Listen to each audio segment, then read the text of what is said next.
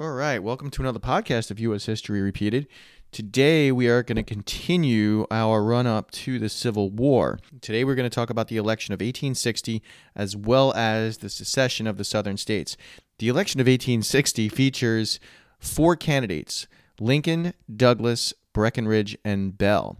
And with us, as always, is our resident history buff, Jeannie Zanakis. Jeannie, take it away. The election of 1860 saw four presidential hopefuls.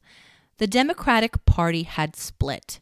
Northern and Southern Democrats could not agree over their position on the extension of slavery into the territories or for a candidate for that matter, so they ran two.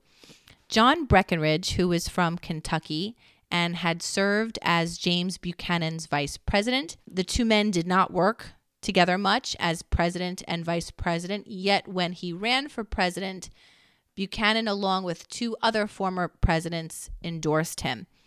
Breckinridge, who came from a wealthy Kentucky family, was a lawyer.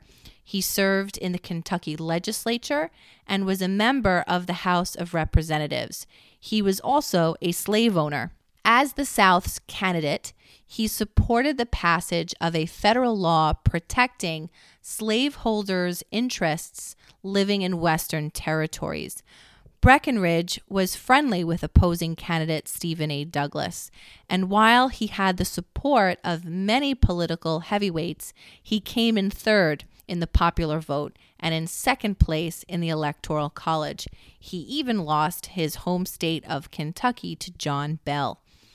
As the outgoing vice president, it was his responsibility to announce the election results and declared Abraham Lincoln the president elect. He briefly served in the Senate and attempted to work for unity between the North and the South. He would eventually pick sides and joined the Confederacy, even serving as President Jefferson Davis's Secretary of War. He would flee the United States after the end of the Civil War and after President Andrew Johnson pardoned former Confederate officials, he was able to return to the United States. The once former Vice President of the United States and presidential candidate was now considered a traitor. The short lived Constitutional Party, which was made up of mostly former Whigs who hadn't joined either the Democrats or the Republicans, they ran candidate John Bell. The Constitutional Union Party hoped to prevent secession and preserve the Union by avoiding debates over slavery entirely. Party members knew winning was a long shot at best, but the hope was that no candidate would win the majority of votes needed in the Electoral College. And then the election would be decided in the House of Representatives. Their candidate might be seen as the least dangerous candidate to the North and to the South and might have a shot at winning. This, of course, did not happen. The Northern Democrats put up Illinois Senator Stephen A. Douglas. The election of 1860 is often discussed in terms of it being a battle between Lincoln and Douglas. While Douglas came in second place in the popular vote, he received the least number of electoral college votes among the four candidates. Douglas, like Breckinridge, supported the notion of popular sovereignty.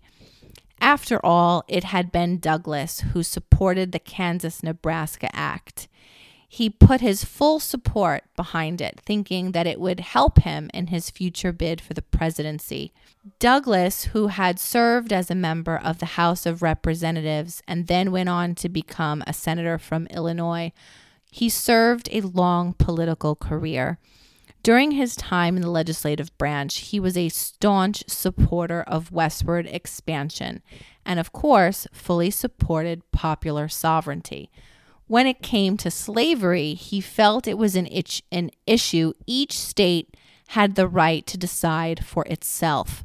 When it came to racial equality, he was quoted as saying many times that he did not believe blacks and whites to be equal, and that even though in his home state of Illinois slavery was illegal, blacks or Negroes, as was the most common label of the time period, should not be citizens or given the right to vote.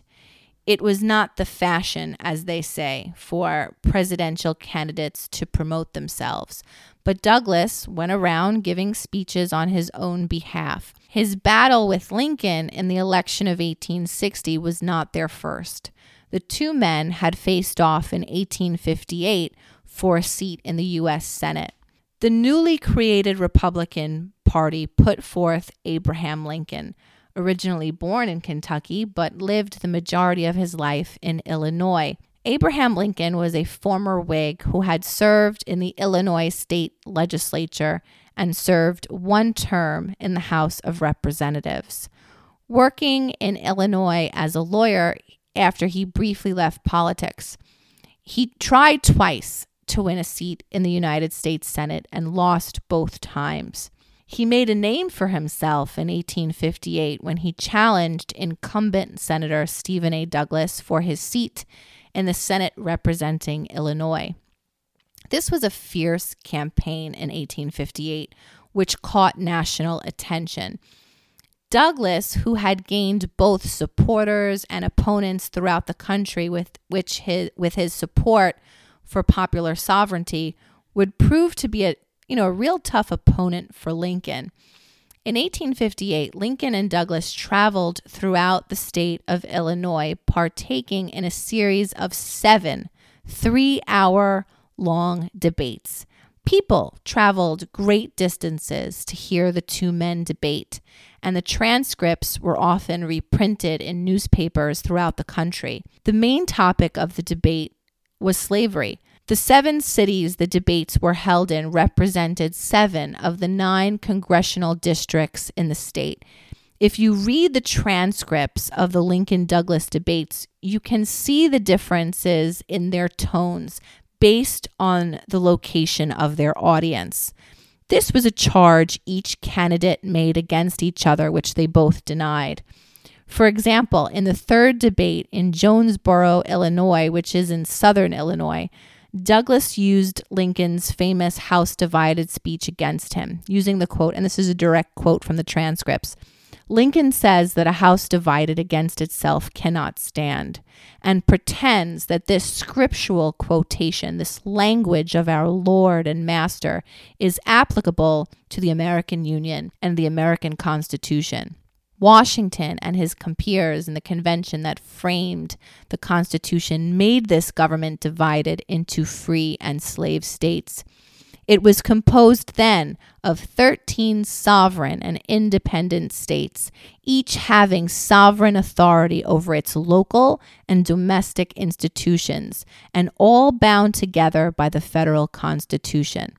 Mr. Lincoln likens that bond of the federal constitution joining free and slave states together to a house divided against itself and says that it is contrary to the law of God and cannot stand. When did he learn and by what authority does he proclaim that this government is contrary to the law of God and cannot stand?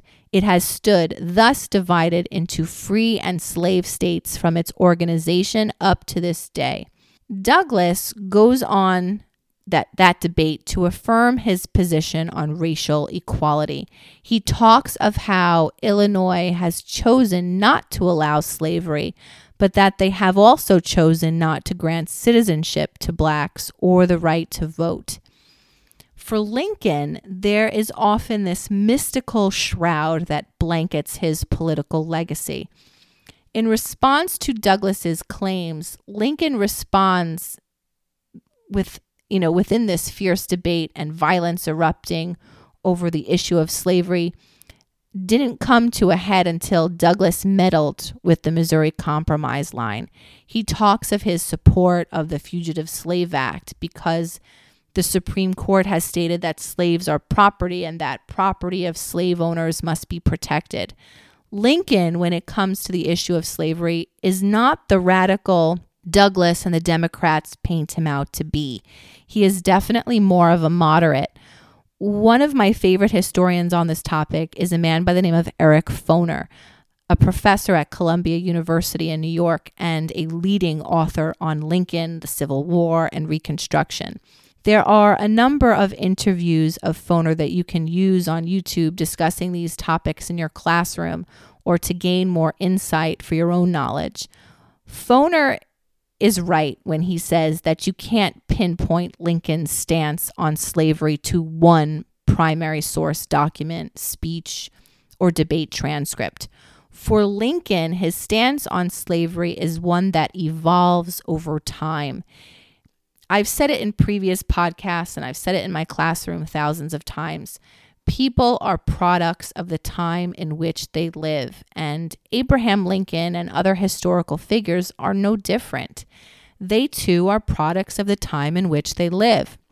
For Lincoln, while he had declared that he always felt slavery immoral, he did not favor immediate emancipation. He too felt that whites were superior.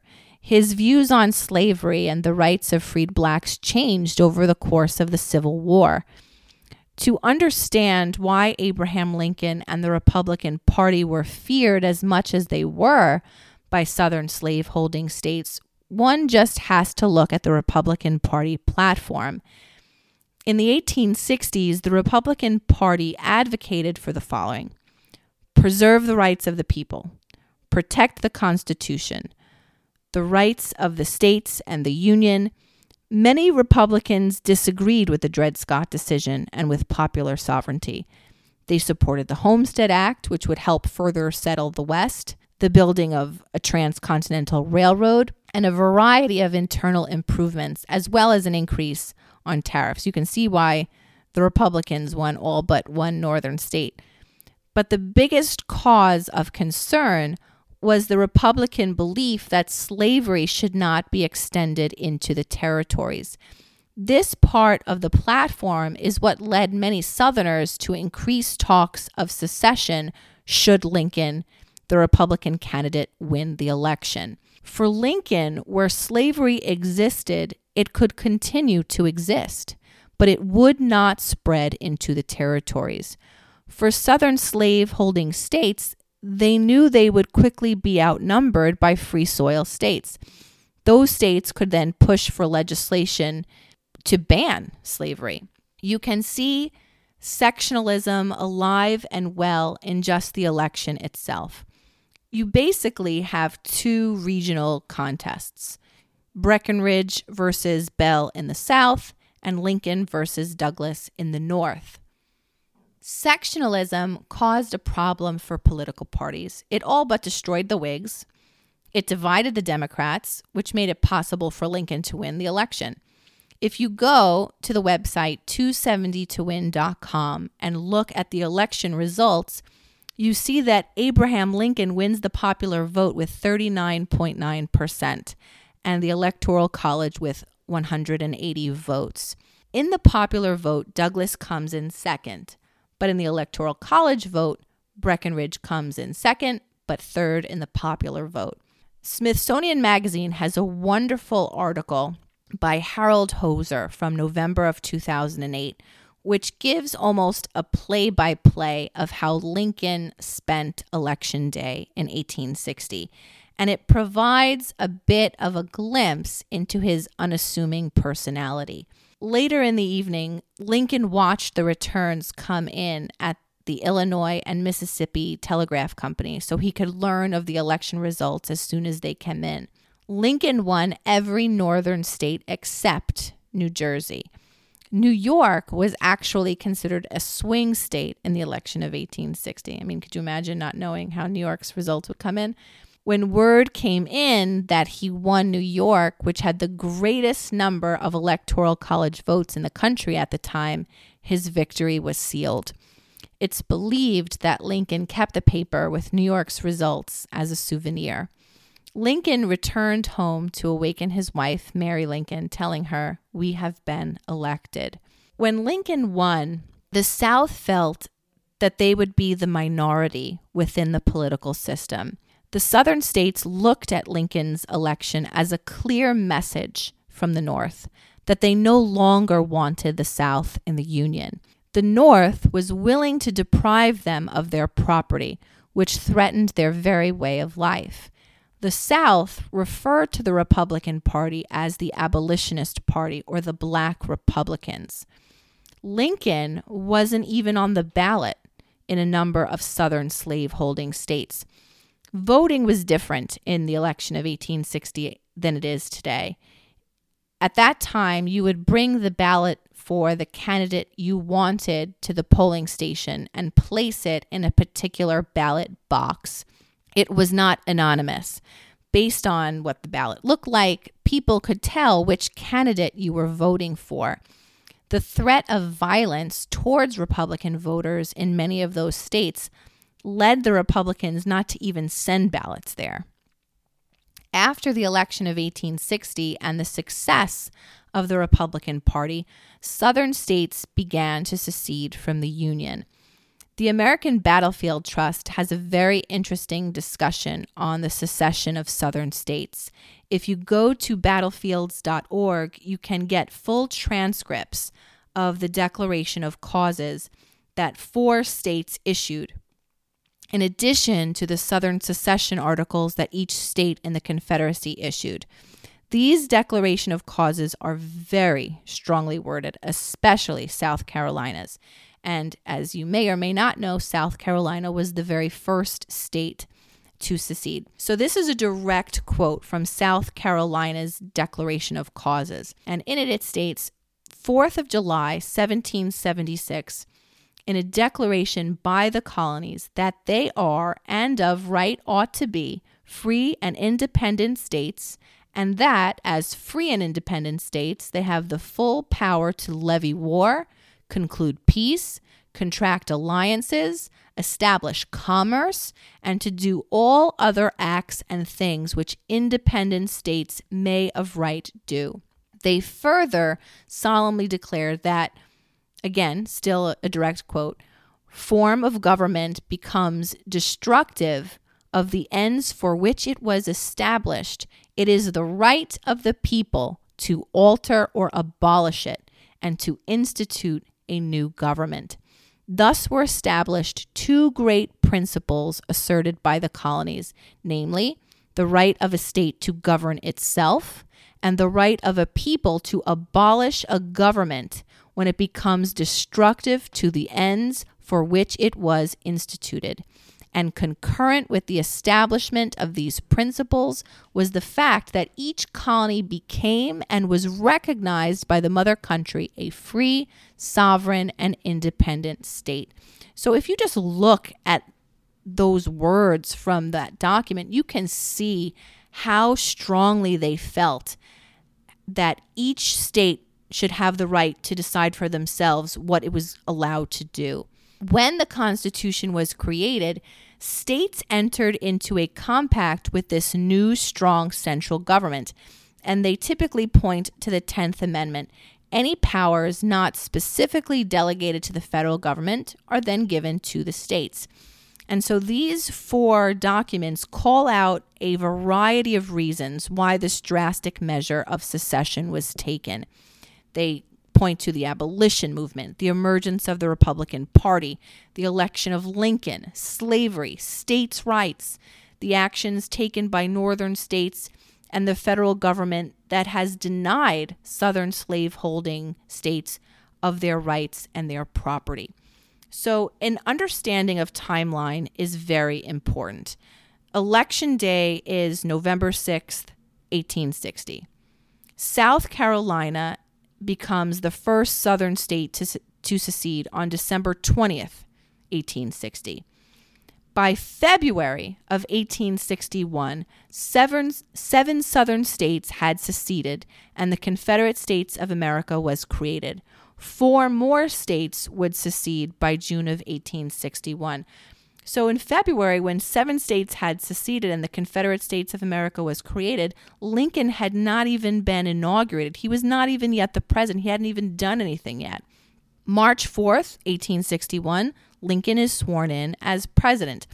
Once upon a time, as all good story, stories begin, you know, the president was sworn in. So you have to understand the difficulties that emerged having so much time in between election day and inauguration day. As a lame duck president, there was little President Buchanan could do or wanted to do for that matter. While he felt secession was illegal, but he also felt that the federal government didn't have the right to stop it. In 1933, after President elect FDR ran into similar problems with outgoing President Hoover and his inaction during the start of what would become known as the Great Depression, the 20th Amendment was passed. Along with presidential succession and the start of the newly elected congressional date, it changed Inauguration Day from March to noon on January 20th. For Lincoln, he had tried repeatedly during the election and after Election Day to give assurances to Southern states that he would not do anything to stop slavery where it already existed and that they had no reason to fear his election. His attempts to lessen the fears of Southern states were to no avail. Buchanan's message to Congress in December of 1860 was of no help in preventing Southern secession. In his speech, he talks of the illegality of secession, but in the same breath states that the federal government can do nothing to stop it. He proposes an amendment to the Constitution that would appease the South and perhaps prevent a possible civil war. But due to sectionalism and high rising tensions over the future of slavery, there is no way that a law pro- protecting slavery where it already existed, stronger fugitive slave laws, and permit slavery in all territories until those territories were to become states and the decision of whether they be a free state or a slave state was decided. There's no way that that's going to pass. And so by the end of December, the first southern states seceded and more soon followed. No response from the federal government only emboldened those southern slaveholding states. When he departed by train for his inauguration, Lincoln was quoted as saying, I now leave, not knowing when or whether ever I will return, with a task before me greater than that which rested upon Washington. In Lincoln's inaugural address, he attempts to reassure the Southern states that slavery would be protected where it already existed. He recognized the South's fears that a Republican had become president, and he used quotes from previous speeches to prove his stance on slavery. He discussed his belief that it was impossible to destroy the Union, and he rejected the notion of secession. He wanted desperately to prevent a civil war, and he made it clear that while he wanted to prevent war, he intended to enforce federal law in the South. After the attack on Fort Sumter in South Carolina, President Lincoln issued a proclamation which called for a special session of Congress to deal with the rebellion and called for state militias to send troops. The Civil War he hoped would never come had arrived. Thank you, Jeannie. Sounds like the election of 1860 was pretty much the point of no return, and Honest Abe is going to have his hands full going into his presidency. And um, that'll wrap this one up. Thanks for listening to U.S. History Repeated. Follow us on Facebook, Twitter, Instagram, Parler. Visit our website at ushistoryrepeated.com and subscribe to our podcast. There's always more to learn. Talk to you soon.